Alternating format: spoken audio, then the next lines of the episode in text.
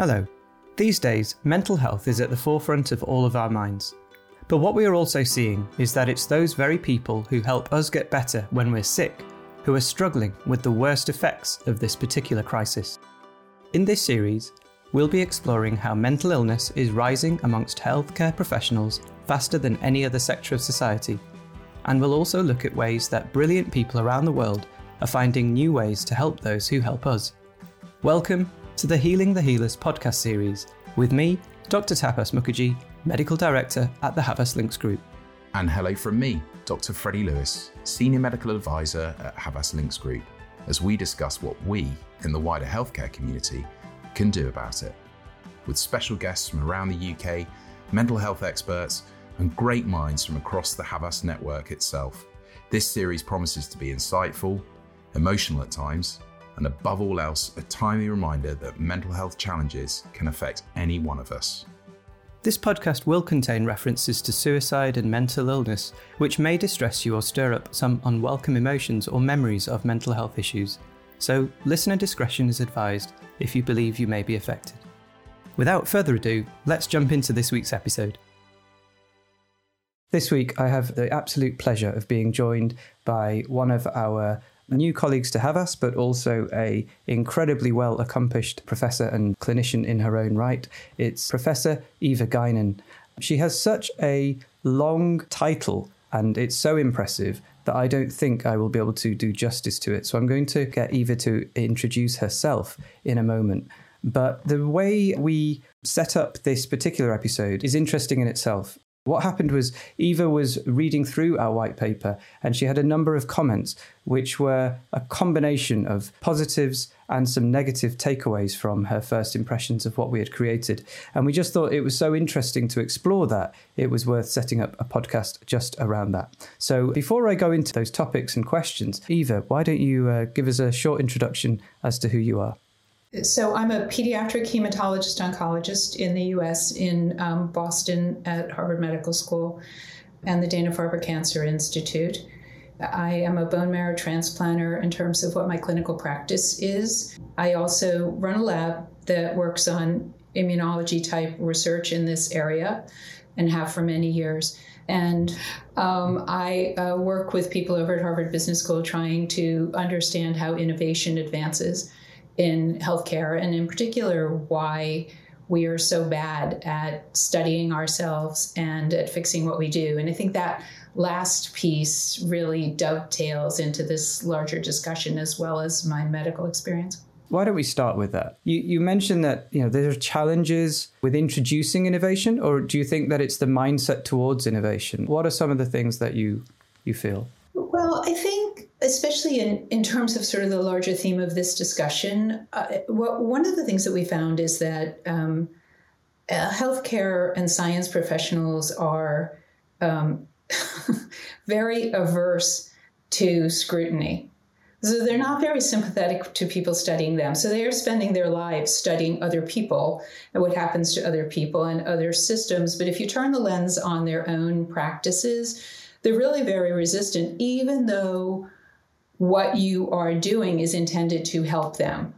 So that that is something that we've really found. We've also found that they're very um, limited in terms of their ability to form new collaborations, to be creative about the collaborations that they find and the supports that they find, um, and and somewhat lacking in in sort of having a broad exploratory philosophy about how they search that landscape. Um, so I think those are some of the critical things we found.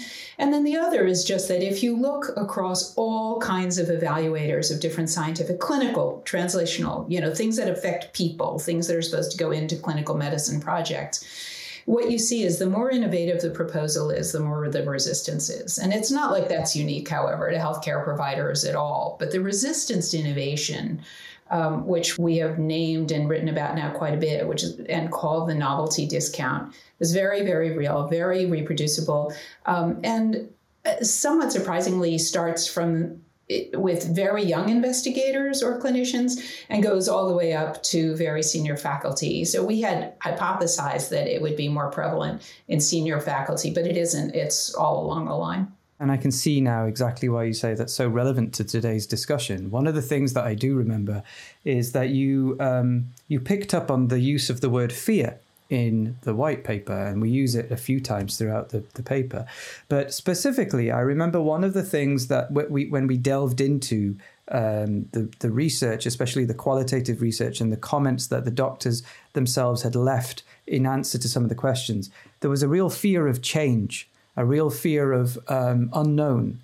There was also a fear of, uh, perhaps you could say, a culture of fear where there was a little bit of um, a, a, mistrust sometimes of colleagues and, and what new colleagues coming into the department might have in terms of an agenda and so on. What, what was your thoughts on that? I think that I think it is a very fearful workforce. And I think it is a very fear inducing environment in which to work. And I have thought a lot about our previous conversation because until we started talking about it, I don't think I had, I know, no, I don't think, I had not articulated that to myself. I mean, as a as a real concept, and and I was led there first to think about it by the white paper, which I thought you know clearly enunciated that as a concern. Um, but on more reflection, I actually think that it is an element of the discomfort that people feel in pretty much every aspect of their work at present. So, to give a few um, examples of aspects that I think. So, one is you just said fewer of your colleagues, and I think that that's true. So, you know, at least in the US, but I mean, also true in many other systems. And of course, it depends on whether you're in practice or whether you're in an academic setting. But the truth is, there's sort of a fear of competition, right? So there's a fear of being replaced. Whereas I think, you know, 40 years ago, people practiced medicine until they were probably too old to practice and then they retired. Um, but now I think there is this fear of replacement, you know, replacement by AI, replacement by some algorithmic process that doesn't depend on you really at all, other than as some sort of cog in the wheel that puts a signature on something. Um, the fear of your colleagues who are colleagues but also competitors for the same sort of space. Um, when a firm be it a small healthcare, you know, private practice or a large one, a big hospital is constantly telling you that they're looking for economic efficiencies. I mean, I think everyone feels vulnerable, right? Because that's a very quick way to address economic inefficiency. When healthcare practices are being bought up by private equity, uh, then you know there's this fear that there's going to be a very different sort of uh, atmosphere about how one is judged. And I think there's a fear about judgment, period, judging you as a, um, a, judging you in terms of competence, judging you in terms of productivity. And there's this fear that you're going to be found lacking. And then there's the kind of fear that is also about vulnerability. And those are two different things, actually. One is a sort of competence based thing, and two is just this general vulnerability.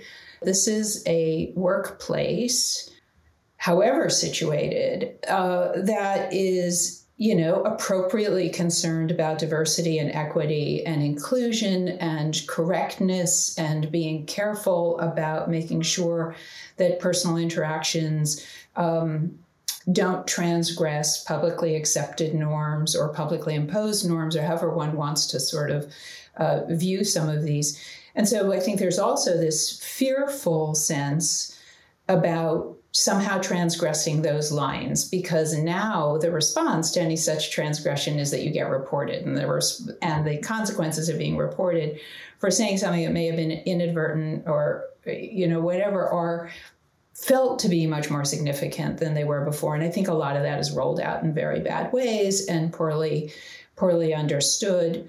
So there are fears of legitimately being inappropriate in ways that people don't want to be, and then fears of being misinterpreted. Um, and, you know, those are two very different things in practice, but probably both fear inducing. So I think there's economic fear. I think there's social fear. There's a real embedded fear in physicians always about not being good enough. The personal fear of failing a patient because you make a wrong judgment and it's impossible to be correct all the time. And one of the things that you learn in medicine is that you will be incorrect. And then how do you manage that? How do you manage the patient? How do you manage yourself? How do you manage your environment? It is an omnipresent fear, and, and appropriately so, because the consequences of making a wrong judgment can be devastating. They may be trivial, but they can be devastating.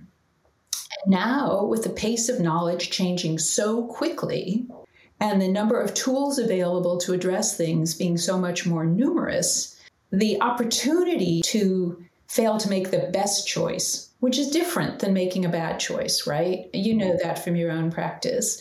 The fear of not making the best choice, and then there's a fear of not making a correct choice, and then there's a fear of making a devastatingly bad choice.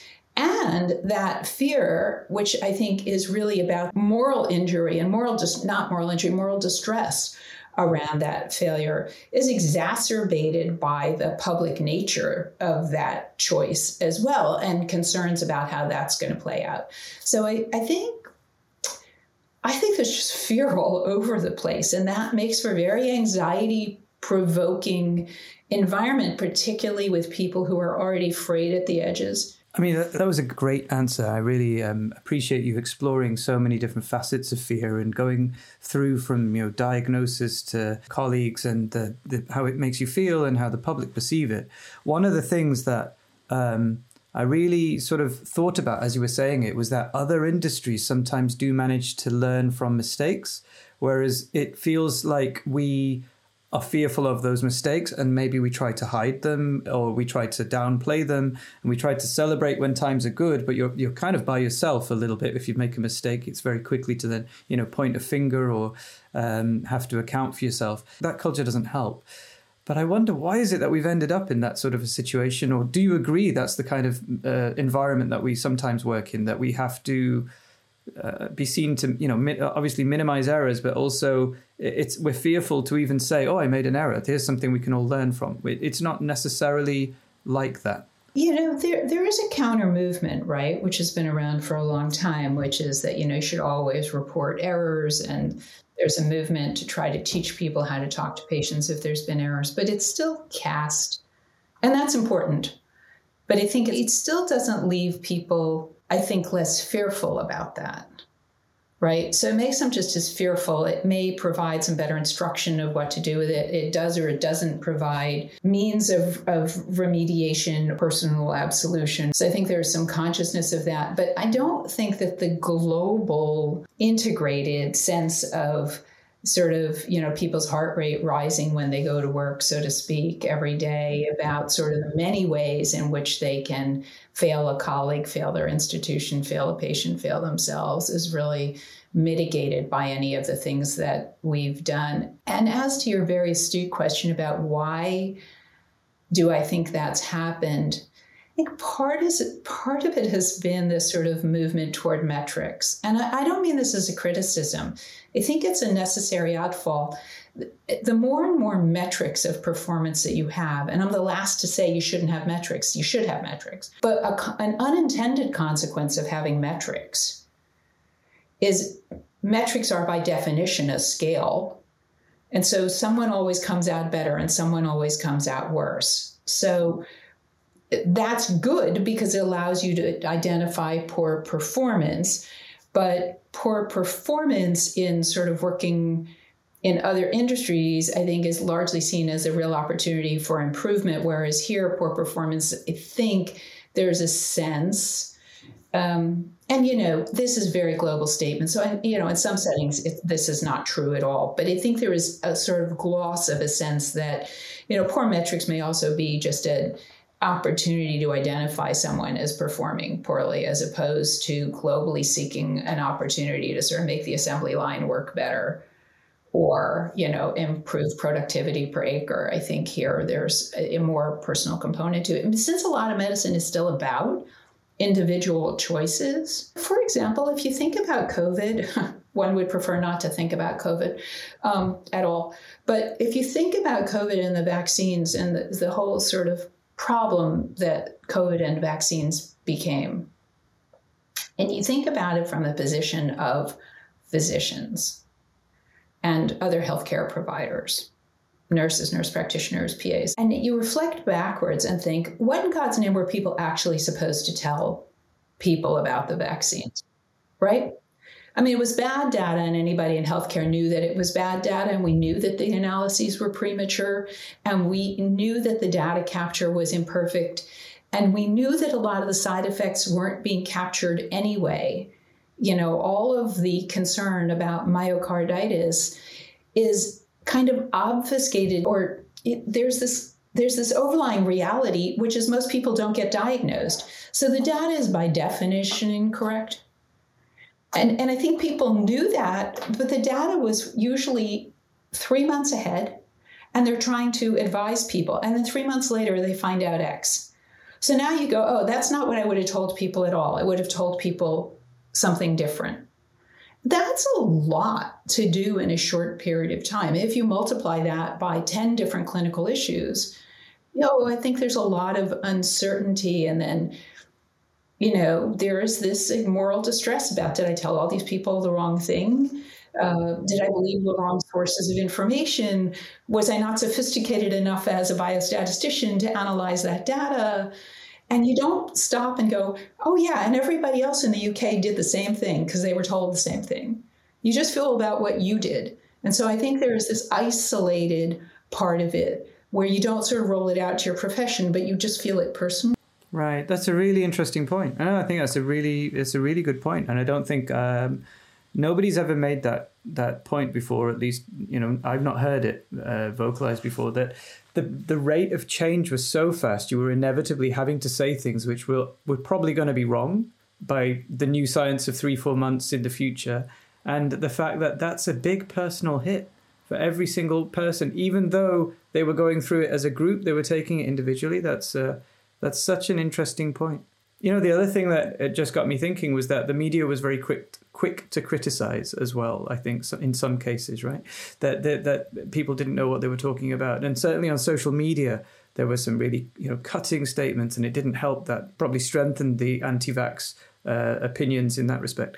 This brings me on to maybe our second major question, which is.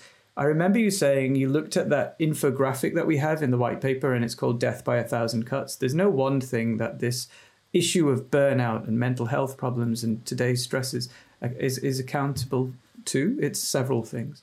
I'd love if you could just talk about that a little bit and, and say how that resonates with yourself. Well, so first of all, and not because you all put that together in your infographic, but I have to tell you that, and I have looked at that many, many times uh, as a sort of way for me to gather my thoughts, not so much for this, but just in generally about sort of how I feel about my profession and what's going on.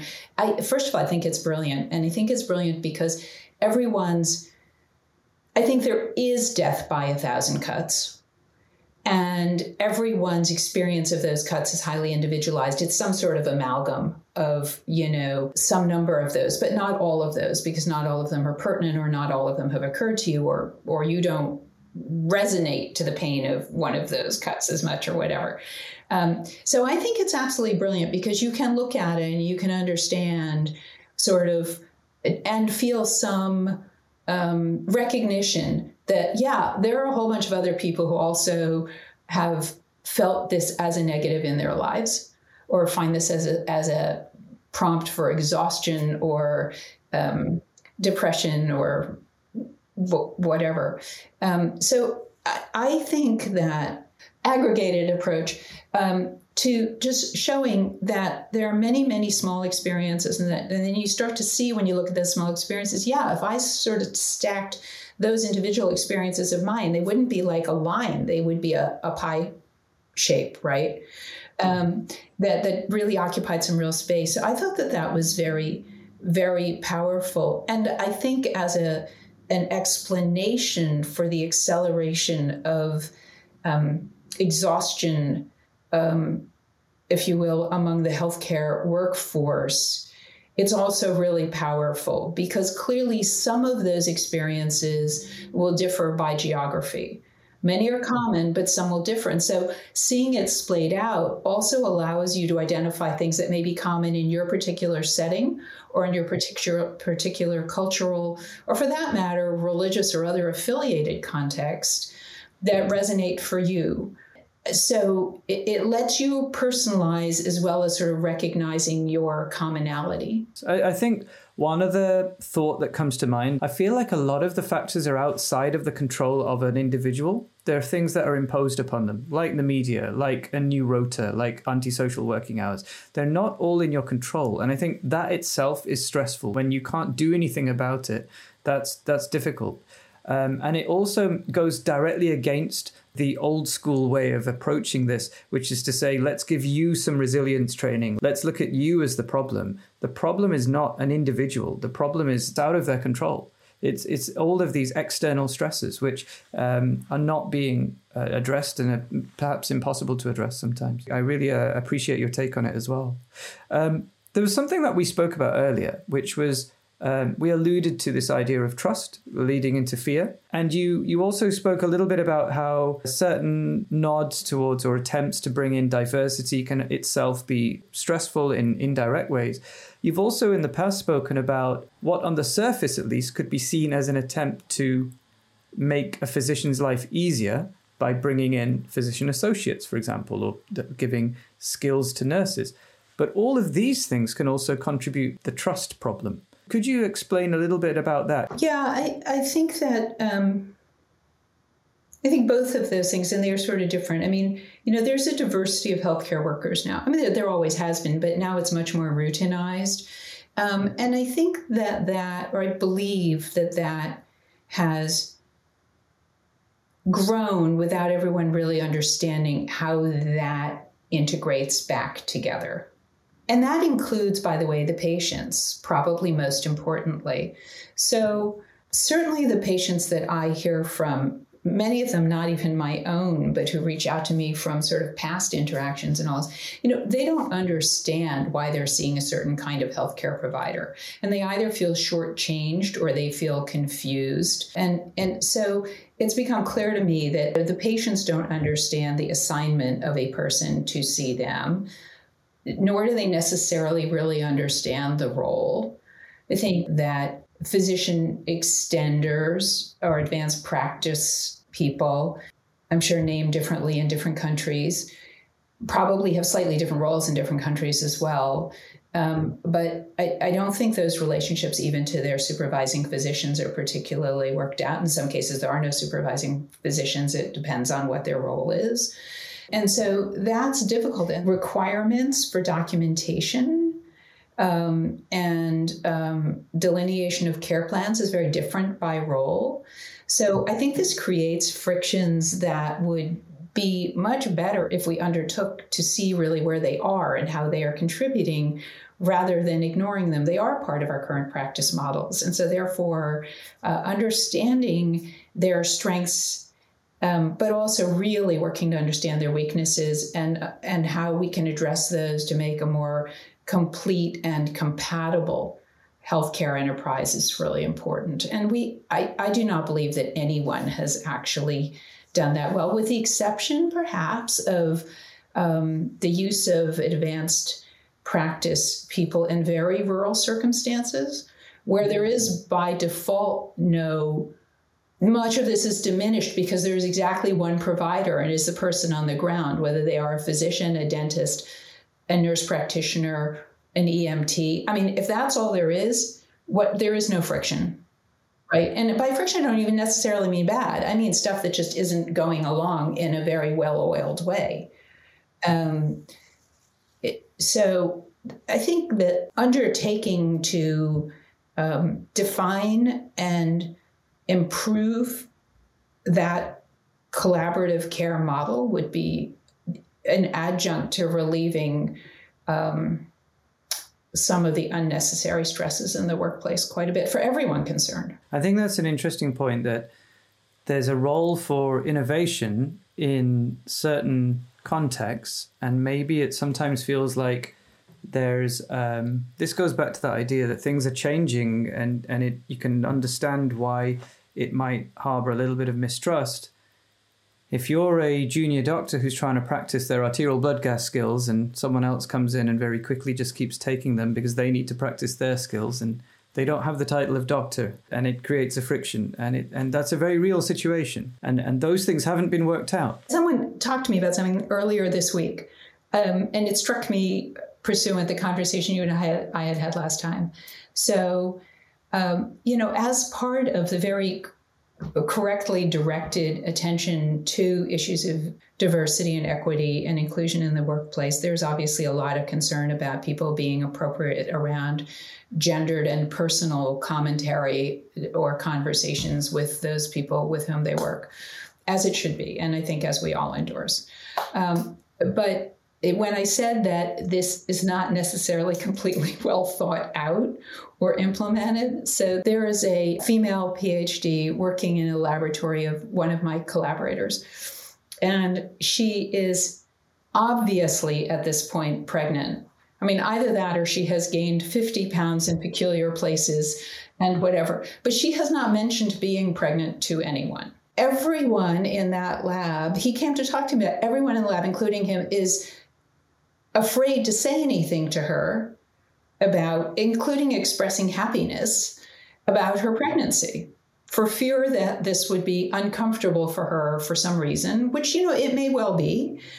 Um, but it's ludicrous in its own way because there is this person who is obviously very pregnant, and one day someone's going to call and say she's in labor.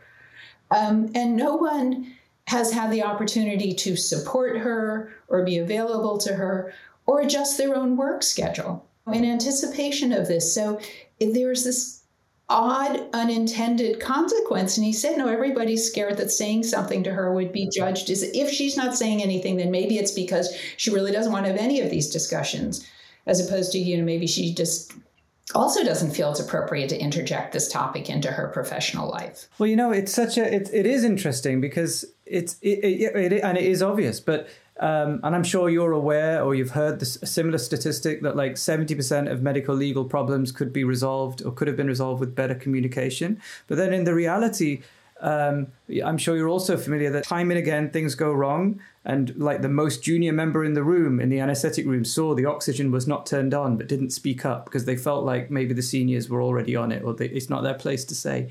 It, it, it's not as simple as, as it sometimes sounds, is it? It's so complicated. Just something as simple as in your, you know, in this example, wishing somebody, you know, congratulations uh, on being pregnant and so on. It's it's just so complicated, isn't it? And it, and if only it was so easy as to just say, "Oh, better communication will solve some of these," but and they will. But it's it's it's difficult, isn't it? Yeah, no, it is a difficult road, and so I think that part of this stress that people feel is that there are an enormous number of moving parts and many of them are very small, but it gets back to the death by a thousand cuts. It's, you know, you can't say this, you can't do this. It's not so much that you can't, but you feel uncomfortable. You feel like, you know, there may be a vulnerability or an inappropriateness.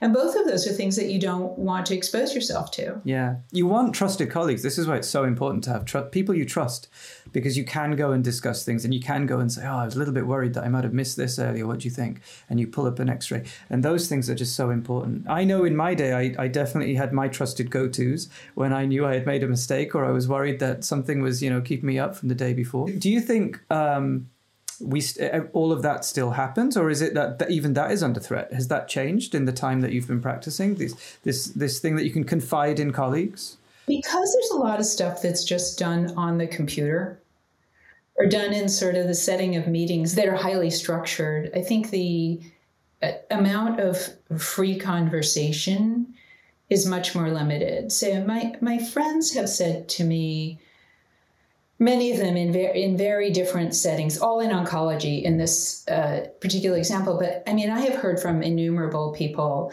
that yeah, rounds used to be you know we would take the chart, we would walk past the rooms, we would sort of talk about the patient, we would go in and see the patient, or we would go in and see the patient, and then we would talk about the patient. But I mean, there was this sense of incorporation of the patient as a physical unit, their problems and their perspectives on their problems being incorporated into the medical data, which was different, right? So there were different streams of data, and they were a data stream, if you want to call it that. I mean, for lots of things, including their emotional state and that now rounds are largely conducted either through Zoom, you know, to be efficient and allow people to get on with their paperwork and with ordering, or people go and they sit in the back in a conference room and just chart round without seeing the patients collaboratively. And, and I've not heard this once, I've heard this 20 times in the past three months from people in different kinds of conversations. And it's also what I observe. If you think about that, that is so different than what we espouse as a model of patient centric care. I mean, the only person who's not involved in that process is the patient. But, but it's actually much greater than that. You know, that's sort of an easy out to say. But it also means that doctors in training don't get to see more experienced doctors interacting with the patient. And you learn negative and positive things. It's not always positive. You get to see this great person walk in. I mean, you know from your own training, some of the old, older doctors walked in and you go and you just went, oh my God, I can't believe they did that. Um, you know, uh, or you said, nah, you know, that's not how I would have approached this. And so then it makes you think through your practice. But if none of that is ever modeled for you, yeah, you're losing all that experience. Yeah. Which you would have got for free. Yeah. Yeah. Mean, honestly, this is the same argument that people make in some ways about texting, right? That if you spend your life texting people about stuff, emojis included, that your ability to read someone's emotional status becomes much more limited because you don't really understand. I mean, you are not in the mindset of watching facial expressions and body expressions and motion and all those sorts of, of things that actually clue you into what a patient's doing. And I think that in many respects, when you think about why does healthcare stand out so much in terms of its stress right now, is that healthcare is by its nature the health of an individual. I mean, it is in public health sense communities, but these communities are aggregated individual experiences of cholera or of lung cancer or of COVID um, or of obesity. And the practice model has moved away from all of the personal part. And the personal part, A, informs good care but it also contributes to people's feeling of value in terms of being in the profession. And when you walk into the room, well, first of all, if you don't walk into the room, that's a very different model of care. If you walk into the room knowing you have exactly 10 minutes to get out before the, someone knocks on the door and says the next patient is there, it completely changes the nation, the nature of the professional satisfaction at every level. Competence. Mm. Yeah, it's so many layers of stress as well, doesn't it? To to be timed to deliver everything you would have, but against the clock is is a different mentality. Which brings me on to uh, a difficult one then, which is what are some of the things that you think can be done about it, or what do you see around you that is positive? Um, and among all of this, is there or will there ever be a role for pharma in any of this in terms of positivity or helping to redress the balance, helping to improve safety, trust, mental health. So, Tapas, you mentioned um, the issue of sort of trust and collaboration mm. between mm. care providers. And I think that is something that provides and I was talking about sort of that knowledge is coming out of the fire hose so quickly that people can't drink from it, let alone even get out of the way. Um, and if you marry those kinds of ideas together, I think a place that pharma could potentially um, think about creatively is how to utilize the potential of groups. So, you know, perhaps I mean, as a as a brain dead sort of simple example, I mean, rather than someone going and detailing one by one everybody in a hallway, or sponsoring a seminar for 900 people who are not interacting with one another, um, what if you set up really small discussion groups where data was presented? You gave people a little bit, you know, a sheet of paper with some facts on it, with the, you know, this comes from here and you set up small discussion groups, for example, where the the company gets the benefit of hearing not just one voice in isolation complaining or being harried and trying to get someone out of a room or whatever else, but it, it allows those people to aggregate around the issue and to share their opinions about it and share their concerns. Uh, first of all, I think you walk out as a physician, a clinical physician or nurse or other care provider um, in those settings or or integrals of those kinds of groups of care providers the whole team instead of just the doctor. You have shared and exchanged opinions. You've heard the same information. And so therefore i think applying that information feels more comfortable right? Yeah. It, it has been attested to by other people it has been agreed upon by other people. Or uniformly, people had some concerns and you identified what other data would need to be made available to convince you that this was rational or better or should be avoided. And I think that seizing on opportunities to do some aggregated learning for pharma and dissemination to care provision teams uh, could be an incredible opportunity to increase humanism, to increase collaboration, and ultimately to increase trust, not just between pharma and care provision teams, but also among care providers themselves in terms of how they interface with pharma. Yeah, it's definitely not a uh, basic idea. I think thinking back as you were saying it, um, it reminded me of those small sessions we would sometimes have when maybe during a, a lunchtime meeting where they would you'd have a few sandwiches provided and you'd all come and it was as much a social situation as it was a one-on-one. And i think the the the, the problem with a one-on-one and you hit it the nail on the head here is that you will always have a slight part of you that there's an agenda here and this might not be good practice even if this is new data. And, you know and, and i can see it's all there in front of me black and white but would my colleague do the same i'm not so sure and and being able to discuss it, it it provides this kind of social proofing this agreement and also iron out any problems what's the major barrier that we're going to hit and you can think through it and you can model it right there and then. Yeah. At the same time, that provides like a teaching opportunity to juniors if they're there or to allied colleagues. That's a great idea. And I think at the other end of it, that idea that um, you have to travel halfway across the world and give up your your hospital clinics and family and go and sit at a conference to be able to interact with pharma that needs to change like the weird model of just drop your whole life and go over.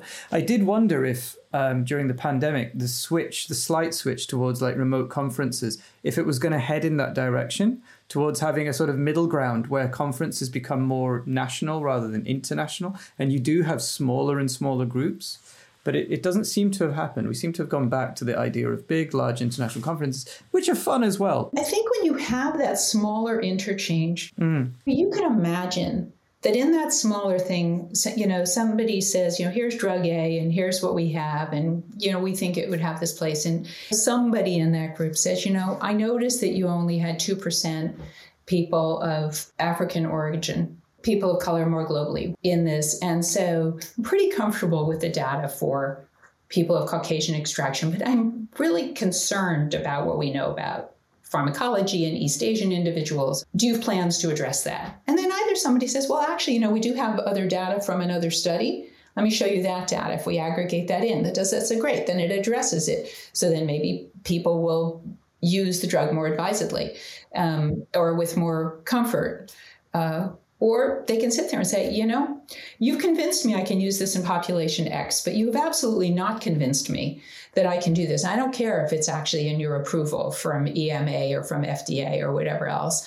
I, you know, I'm uncomfortable. And, and if you're in a group, just like you said, of, you know, 8, 10, 20 people, then people go, I don't know, I would do it. Yeah. I mean, I don't really have any reason to believe this class of drugs. This all becomes uh, as you said, it, it, it, becomes validating and also, I think, pressure releasing and uh, social, but also educational. But I think it's bi directional. It's also a way of physicians feeling as if their voices are being heard by pharma right? So if there's a reporting function for, as you said, and it can be medium sized. I mean, compared to going to the ASH meeting or to EMA or what, or to uh, uh, like ESH, I mean, this is tiny, right? If you have 100 people who can still sort of put in comments, but I think probably, you know, 30 or less is probably better people can actually talk. But I think if people also hear that, feel like their voices are being heard, that, that this also would create much more willingness to hear. Yeah, more of a collaborative feel about it. And if anyone wants to get in touch privately with the, the rep afterwards, I'm sure they can. They can, you know, they can provide their details. Yeah. Um, no, I think it's a great idea, and I, I'm keen to put that one forward to some of our colleagues in the pharma industry and see see if it's uh, of interest. I, I can't see why it wouldn't be. Um, so thank you for that. I'm, I'm going to steal your idea, is what I've just publicly told everyone. But, oh, go for it. um, I'm, I'm going to come on to some some final questions now, which um, we always think these are going to be short, but they never are. They they end up becoming longer than the, the rest of the podcast. But let's see how how long we have. I would love to know what is one key insight or idea that you will take away from this podcast um, into your day to day life? I, in many ways, think that the infographic and thinking about what that infographic leads us toward in terms of considering the locus of the care, the definition of the provider to patient to community relationship, allowing ourselves to see this much less monolithically, but contextually, and that in, and, and that it's not going to be explained by a cause in a context either, but by a multiplicity of causes, which can potentially be aggregated and analyzed by type. I mean, maybe in culture or practice setting X, a lot of it could be synthesized to issues of hierarchy. And in culture or, or practice setting Y, it could be synthesized into aspects of privacy or um, collaboration or whatever. I would put money down if you took a more nuanced view that you would see lots of individual spice spikes. Um, but it has really made me think that you probably would come up with some aggregations and that the aggregation patterns would be different. And that might allow you to think more productively about how to um, address things rather than i mean you cannot address a thousand cuts in 2000 settings but I, I bet if you did an analysis as opposed to just de facto saying we need to fix our administration, if administration is not what's causing the complaints in your environment or your culture, yeah, it's like what does your fingerprint look like in this in this yeah, exactly that's a really nice idea. Yeah, yeah, and that's great. That's exactly right. What does your fingerprint yeah. look like? That's a great idea. That's a lovely takeaway. Um, let me ask you another one then. So what what's a for people interested in this whole area, that we've we've touched upon today, which has spanned fear, trust, the changing healthcare like environment, uh, and of course mental health. Do you have a favorite long read or book or uh, other podcast you are allowed to say um, in in this area? Something that appeals to you or you find helpful? I, you know, I I I thought about that a lot, and I read incessantly. That's one of the ways that I sort of retract my brain. Um, so I'm not sure anymore than I can put. I mean, there are things, you know, you read stuff and it really, it's like very exciting in the moment.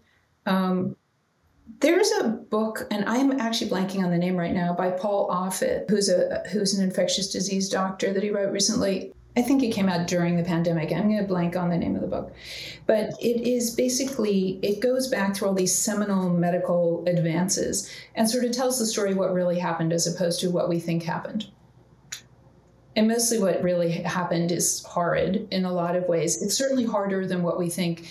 And his real message is that in each of these, there were, I mean, he does the beginning of radiology with Curie and Röntgen, and what a disaster. I mean, the sheer numbers of people who were doing those experiences who died of cancer and died of lung fibrosis is astronomical. It's way beyond what I was ever told and they died badly. And I mean, radiologists were showing up all over, baby radiologists, because it was a new field, were showing up all over Europe with no fingers on their hands. It was such a powerful story about how we want to cast the story. Yeah. It feeds directly into this idea that we are uh, physicians have to be seen to be perfection and anything less is not acceptable. And yet the, the history is missing several important chapters there where there were loads of failures and lots of errors. It may not mitigate anxiety, but I think it allows you to put it in a place and to understand it's not just you, it's not necessarily just now, it is also, while it may be on steroids right now, it is part of the history. And understanding that all of that anxiety and pain actually produced advancement over time is helpful, but also just to sort of see it for what it is, as opposed to this romanticized thing where people walk into rooms and cure people, and other people walk into rooms and comfort people. It's never been that simple. So that was the one that that struck me the most, and I should have looked up the title, and I can't remember. It. But it's Paul Offit, O F F I T T. Yeah. Maybe we can put it in our description at the end. Thank you for that. Um, And then I, I suppose final question: uh, Is there anything you would change in terms of what we've done or uh, parts of the white paper that you think we could now go and develop even more? And I, I think I'll tell you what I'll give you I'll volunteer something from what you've already said, which is that the death by a thousand cuts. We've only just started to scratch the surface of where we go with that. Maybe um, I, I think that it started to become apparent that we could start to use that in so many interesting ways to actually now start going beyond exploring what the problem is and starting to find ways to help just through that one infographic is a really interesting point. But uh, but but I'm I'm answering my own question partly here. But what no, is there anything like else we could be? is there anything that you'd like us to change or do, or where do we go from here? Do you think as Havas? There were a lot of things about how individual doctors might approach their issues. Um, you know, as in the in the end part of the white paper about you know solutions, um, and most of it again was about working individually. But the more I've tried to observe people over the last month or two to see where I see these things play out, the more it occurs to me that trying to aggregate people in some way, and I don't mean in sterile environments, I think it really requires some sort of real work product. I mean, some real event. Um, our head of HR um, had gotten involved with um, Headspace and the people who started Headspace very close to the time that that uh, he initiated it. And um, so I've heard him speak a couple times. She's had him come, and he's done sort of you know sessions with a group of people in the room and i'm talking about you know a small amphitheater that's got maybe 100 150 people in it and um, my sense whenever that happens is this is stupid um, and my sense at the end of any of those when you look around the room is that everyone has actually taken something away from that experience. I mean, there are a few people there who are sitting there with their cell phones. Um, and then there are 92% of the people who look really kind of enlightened, like that they could get themselves to sort of a different place, to a relaxed place, that there was actually a methodology. And they were talking among themselves about what they had just experienced. We are not we are pushed increasingly far away from collaboration in our lives, in part because of media, um, how news comes to us. We don't shop in stores you know, often we don't even go to the hospital anymore. We just sit on a Zoom meeting. So I, I think that opportunities to physically aggregate people, or maybe you can do it with Zoom as well, as if you hold the size down enough that people can actually interrupt each other. I think that this is something that is not much present in this paper. It talks about individuals or it talks about institutional and political reform, but doesn't come into the middle very much. So I think there's a middle space that could probably be considered mm. more. And I think that's a, a, lovely thing for us to investigate um, and explore next. It was a good reminder about stopping talking and listening to what is going on around you in a way where you're actually trying to understand what is pushing those buttons you know where you're really actively observing and looking and and i suppose if there was a coda to this what I would say is that the simple act of deliberately making you listen to your peers and your collaborators and think about what that reflects on practice can be incredibly rewarding. And it sounds like you're referring to something quite specific there. Is that something you can elaborate on? I walked in to see a patient, who I've known for a long time, is in the hospital with very grave problems. And I walked in and I said, So, you know, I mean, what you, you know, how are things going today? How are you feeling? And it was a person in their 20s. His parents were also there. And the father turns to me and says, Thank God. I said, Excuse me? like, I didn't think that was big deal. I goes, You have no idea how relieved I am that you've asked me that question.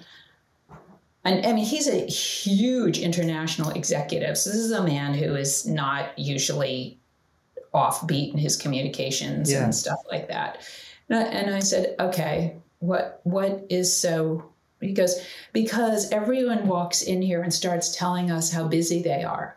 I said, You're kidding me. He goes, No. The doctors come in, the nurses come in, and he said, You know, they'll go, Oh, you know, I'm so sorry that I'm late, but my day was really incredible. You know, I've just seen 40 patients and I had to see them in 20 minutes and I have all this documentation to do. And I'm just exhausted. He said, One, he said, Our attending physician came in and put her head down on the counter while she was talking to us and just said she was exhausted. Gosh. I said, Come on. He said, please, I mean, I run a company of like a million people. Don't, he said, I used to run a lot of these kinds of things and, you know, different departments. He said, no, they come in and they tell us about their problems when they're finished expressing how exhausted, how fed up, how, you know, overwhelmed they are. And it, it, he said, in some weird attempt for us to be sympathetic, then they ask us a medical question. He goes, it's so unprofessional. Hmm. And it's so demeaning to us as patients.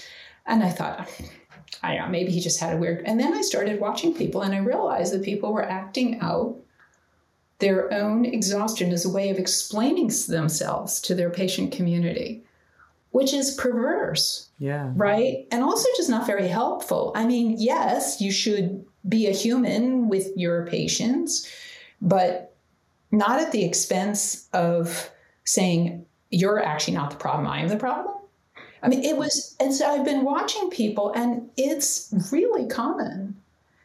And I share that only in the sense of not the specific example, but in the sense that if I had not been thinking about these issues, which was really prompted by the initial conversation that we had, I'm not sure I would have thought that much about it other than to think, oh, that doctor's inappropriate. But because we had the discussion, I started really thinking about it. And then I looked at all these other interactions and I thought, hmm, this is happening all over the place. What is that telling me? Yeah. So I do think this educating us to be better observers of our own universes would perhaps help us in ways that we don't yet understand. Well, thank you for that answer. And I suppose the first step of addressing any problem is to acknowledge it exists it's been fantastic hearing from you today, Eva. Uh, and thank you so much for the thought and effort you've put into each and every answer. It really has been fantastic, and I'm sure our listeners will agree. Um, and speaking of our listeners, we are at the end of another podcast, so thank you for listening at home or wherever you are today. Um, and so, all that remains for me to say is that we really look forward to welcoming you back to the next one. Thank you very much, and bye bye.